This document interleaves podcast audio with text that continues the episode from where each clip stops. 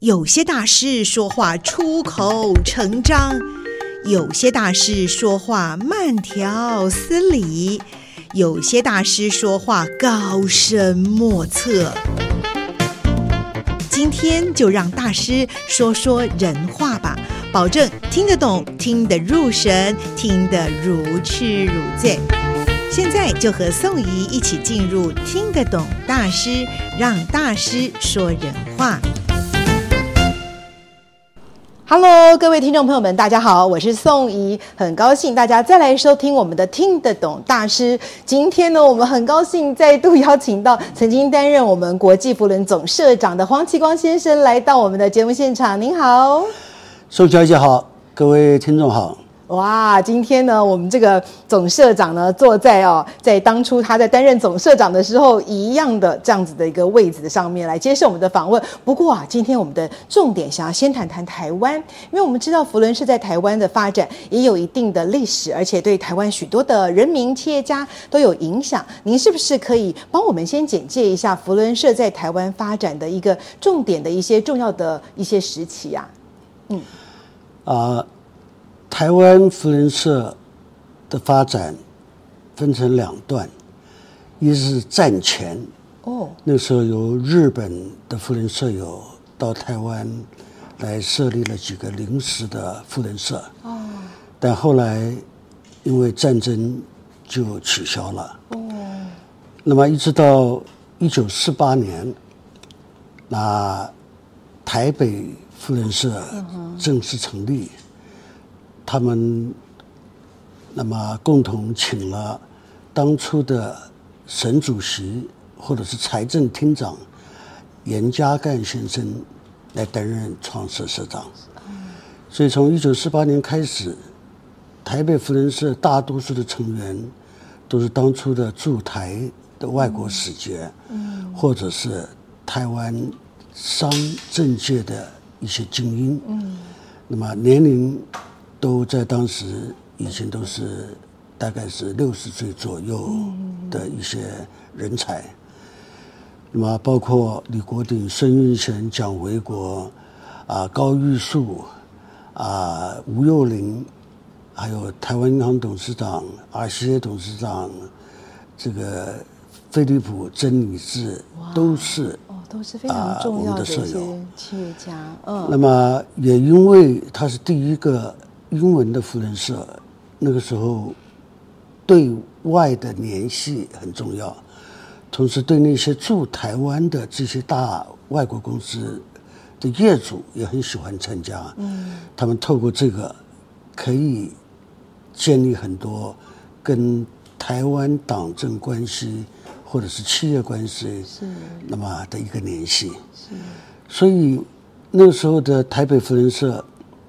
每一年七月份新社长上任的第一个礼拜，我们通常就在庆祝啊美国国庆，因为他都是七月四号。对。然后那个时候的在台协会的处长 AIT，那通常都是第一个 speaker。嗯哼。那么第二个 speaker，第二周的话，通常我们都请政府的市长、省长，或者是财政的这个是长官。来做主讲人，是。那有一点是在那个地方在传达啊政府的讯息哦，还有跟他们沟通了，两户之间的讯息告诉他。所以当初要进福人社要求是相当严格的，嗯，那不是像现在大家在鼓励越年轻越好，他们都进来，嗯哼，时代不一样了。是。那我才会上一集的时候我就讲。我糊里糊涂的，啊，连续去了九个月，申请三次都没有过。那么事后才知道，当初是我糊里糊涂的坚持，最后他们放弃了，我才有这个机会。被您感动了，对。然后我也因为这样子因祸得福，啊，我没有泄气，抓住了很多的机会，是反而。这些前辈就是前辈，到底他们是各行各业的领导者，他们反而反过来栽培年轻人，说：“哎，你有机会走到国际，你有机会做这个。我们台北市是全台湾的领导，你要优先，啊，我们出来，大家公推你，别的事，外地区的事不敢出来。嗯，那我因为这样子才会有可能变成最年轻的社长，还有最年轻的总监。对，一直到现在，我当总监已经三十七年后了。啊，大概还没有人当总监比我年轻。对，真的。到现在为止，但越来越接近了。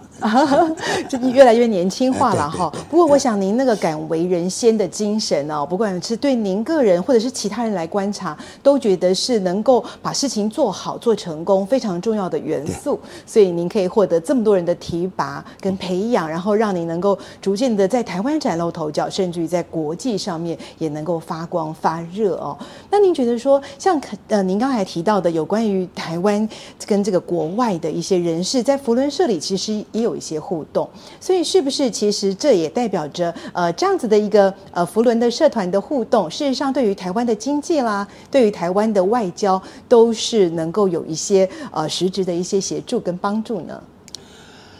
我想参加社团的好处，就是进来学习，出去服务。更重要的是学习这个社团的精神。那么，福仁社到现在已经有一百一十七年的历史。嗯，它不是容易的。对，它是全世界最资深的 NGO 非政府组织。啊，能够在全世界各国都是最优秀的分子才能够进来的一个社团。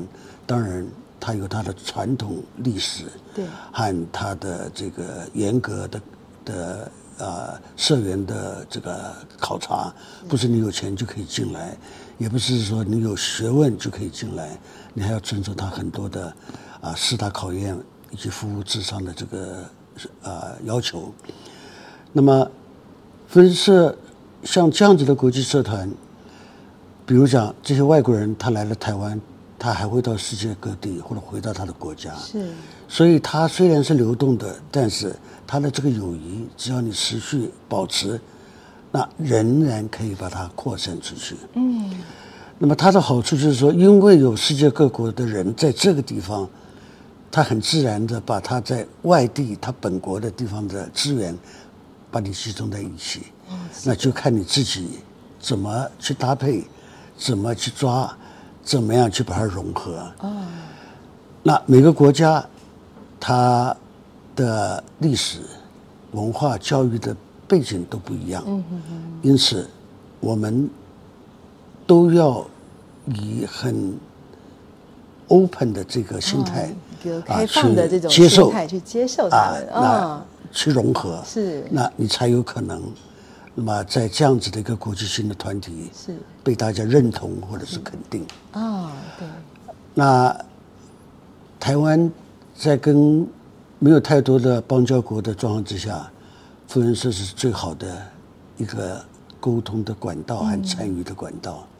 嗯、啊，那我自己亲身经历，啊，我深切的了解。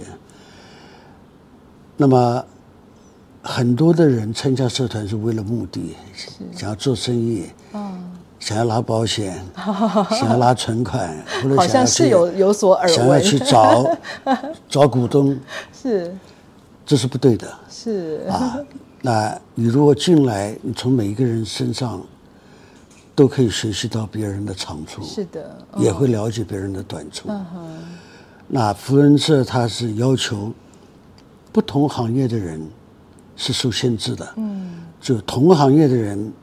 他不要让他的舍友超过百分之十，是，比如讲，律师不要超过十百分之十，三十个舍友你不要有三个律师，不要有三个牙医，不要有三个，啊，这个行业别希望是能够开阔一点，就是你要你学习去领导不同行业的人，哦，还学习被不同专业的人领导，是，这是富人社国际性社团的特色。是的，嗯，而不是说这些人都领你的薪水，当然听你的。那这些人都是换一种领导的这种呃一种学习一种风格的建立哦。所以我看过很多的，特别是女性的其他社团的负责人，是他们在那边做了丰功伟业，做了好几届理事长，哦，但他们进了扶轮社，他发现不一样。哦，那要从自己做起，要从拿麦克风做起，是，要从讲话做起，不是出钱的最大，嗯，而是实际服务的人最大，去领导别人的最大。嗯，所以这个是加入扶轮社最高的一个境界。那么每一年元旦，我当社长，因为我有这个经验，我们都参加那个。啊，花车游行是这个 parade，那五大社团、青商会、狮子会、这个圆桌会、Kiwana、扶轮社是的社长都集中在一起，有一天的交交交流的、呃、交流的一个早餐会或者午餐会。哦，哦是每一年都是福人社做主。哦，也没有人抢着说今年。哪个社团要用轮流的，并没有。大家有公认，扶轮社是最资深的。哦，啊，事实上也是这样子。狮子会也是晚扶轮社十七年才成立。哦，是。那他们的创会会长也也是从扶轮社分出来的。哦，了解。然后这样陆续出来的。哦。所以不是说在这里说扶轮社有多啊多大还是多伟大，不是。嗯哼。他是最资深的 NGO，所有的这个社团从这里来的。那可能多年后大家意见不同，那分出很多的这些来。那到现在为止，那有最有组织的、最有历史的还是扶轮社。那扶轮社在全世界有七个分支机构。嗯。芝加哥的总部是我们有九百位员工。哦。在服务一百二十万个社员。社员哦。在。两百多个国家。哦，是，那真的就是跟联合国是一样的意义啦，就是在世界各地都有哦，也有很多的成员，是，所以那个语言翻译很重要，嗯，对对，对各国之间的沟通，就像您刚提到，我刚刚请教您的是说，哎，福伦社对于我们的。呃，经济啊，外交啊，是不是都有实质的帮助？事实上，我从您刚才的这个回复当中，也可以感受得到，这个福伦社其实很重要的，就是开拓了大家的视野，就是你不再局限于自己的一个小角落，不论是行业别也好，或者是呃不同的阶层的人也好，还是不同的国家的人也好，其实都可以彼此的这个互相学习的。对的。那我想对年轻人来说，能够在这样的社团里面学习，也是他们的福气。您是不是也可以为我们呃来介？介绍一下，如果说年轻人在我们的这个福伦社里面，应该有什么心态？因为他可以获取的，呃，可以去学习到东西是好多哦。您看看他们应该如何在这个地方能够跟这些前辈们能够互动，可以在这边彼此互相的学习。这这点也请教您。啊、没有错。我想现在的年轻人跟我们十四五十年前的年轻人想法已经不一样了。我们那个时候。能够打入这个圈圈是一个荣誉，进去每个都会叫 uncle，很虔虔诚的，啊，想要学习或者是想要去做些什么事情。是，现在年轻人不太一样，他们都是有高学历从国外回来的，或者是家庭环境都不错的，那么有能力加入社团的，他们比较不孝。说我一进来就要服务哦，啊、我最好我一进来就可以做头，或者我一进来就可以当社长还是当什么？嗯。那么另外有一些比较贫苦出身或者比较平淡出身的又不一样，那他很辛苦的拿到一个 position，但他又要养家又要干什么？那一般来讲，参加福人社基本的费用。餐费、服务费、是。会费是比较高的，哦，那他可能就会说：“哇，我还要养家呀，这个舍不得，出不起。”哦，所以心态上要调整。嗯，你千万不能抱着我是要进来做生意的，嗯，或者我要进来拉会的，还是拉保险的，你一定要进来，我是要做服务的。那做服务的话，有时间出钱，出时间；有力出力，有钱出钱。嗯、大家是公平的，嗯，都是参与，都是服务，这是富人社的特色。没有人说要钱出的多了官就大，或者说、哦、谁讲话大声的就听他。没有，我们想是否公平啊？那么给现在年轻人的鼓励就是说，大家都认为说我没有那个美国时间，每个礼拜开会，参加这样子的一个，我忙都忙死了。各位，福伦社开会只是要求你一个礼拜有一个到一个半小时的时间，跟大家一起吃中饭、早饭或者是晚饭。吃饭的时间你可以听别人演讲，可以听别人报告，可以听别人的历史分享。你也可以带你的朋友、你的客户、你的亲人一起去参加。事实上。没有那么困难，也没有那么贵，完全是在你的观念和你有没有拿捏时间，你有没有把这个加入福伦社、出席例会当成一件重要的事。有的话，他就顺便教你如何控制时间。嗯，像我参加了四十几年。我不是百分之百出席，我是百分之两三百出席。哇！因为现在到处请你去演讲，到处请你去演讲，到处请你去给他们分享。真的，我的 schedule 是密密麻麻的。可以去去，可以不去不去，但是可以去了，重要的时间在，人家要尊重你，不会让你全时间留的。是是，当然就可以。多方面的参与，对对，可以把也不是你爱跑场，合理的分配。跑场一天晚上一个中午跑两个地方以上，就表示你什么都不要吃。是，你懂意思没有啊？所以这些都是借口。是。所以我在当完 RI 副社长的时候，那人家问我说：“你怎么分配你的时间，能够把几个公司啊，把它垮掉的，把它翻转，能够上市成功？”还可以再一路做到总社社长，你是怎么出去的？你一定要跟你的董事会要有沟通，要跟你的老板要有沟通，讲好公司的事我优先，但是我有 Rotary 的职务该我服务，你要给我时间，我也可以去参与。嗯，那否则两边都做不好。那我很幸运，我的一些老板或者贵人。都有允许我这样做，那事实证明，我公司也做好，这边我的机会也没有失掉，是，所以我才写了那本书叫《Find Solution, Not Excuse》，就找方法，别找借口。嗯，那里面讲加入社团的经验和服务的经验。嗯，就像今天我们利用这个光耀夫人馆是来这个采访。我跟这里的老板、创创办人陈家珍先生就是这样子的。他找我，因为我是总社的社长。那年他是台湾一个福人社的社长。他说他每一次我有重要大场的演讲，他都去听了。我以为他是讲好听话，但他跟我讲是在哪里听的，在哪里听的是什么题目。那我晓得他真的有趣，不是假的。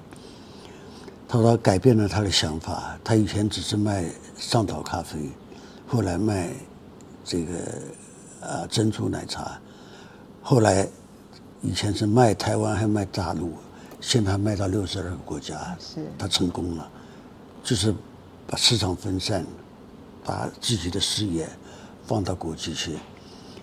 那他回过头来找我，那也是这么一凑一层。他有地方没有东西，我有东西没有地方，我捐出来，那他找出他的人，我找出我的人的合作，那这个馆就这样成立了。这也是福伦精神。对。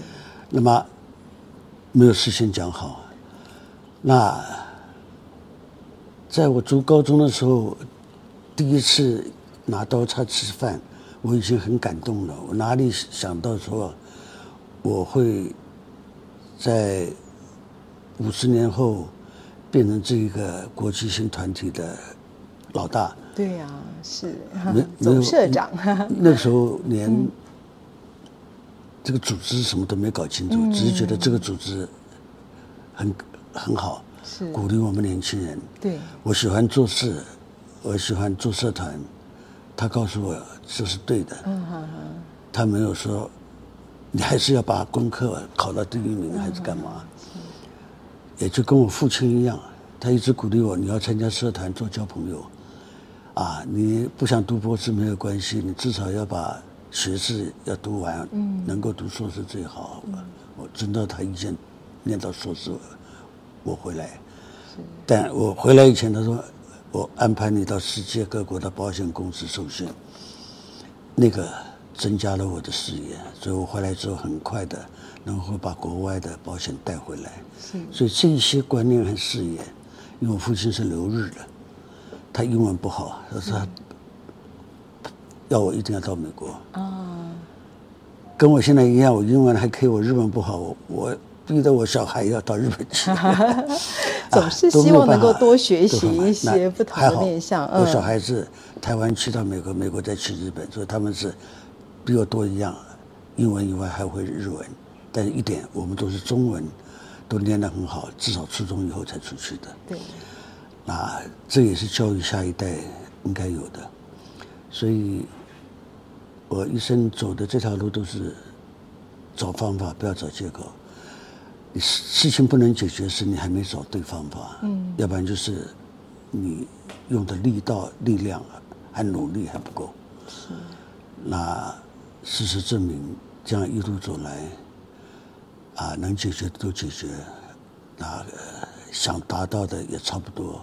都有做到，所以才会写那本书去跟大家分享。是很感动，您这样子说，我想给年轻人也是很好的鼓励。从您刚才的说明当中，让我们知道说，其实年轻人的视野很重要，心态也很重要。对不对？那另外呢，能够找到好的方法，还有合作也非常的重要。因为福伦社也是一个让各行各业各领域的人能够合作一起努力的一个很好的一个机会跟平台。那也希望呢，透过今天我们对于您的这个访问，能够把这些美好的人生智慧，还有福伦精神带给年轻人，还有台湾更多的民众。非常的感谢您。但是其实还有一点最重要的，就是呢，您可是我们的这个台湾之光哦，担任我们国。际福伦社的总社长，那我想在下一集的节目当中就要请教您哦，在国际上面为我们努力的这一些重要的历史。那今天非常谢谢您接受访问，谢谢，我们下次见喽。谢谢，下次见。嗯，拜拜。各位听众，下次见。好，再见，拜拜。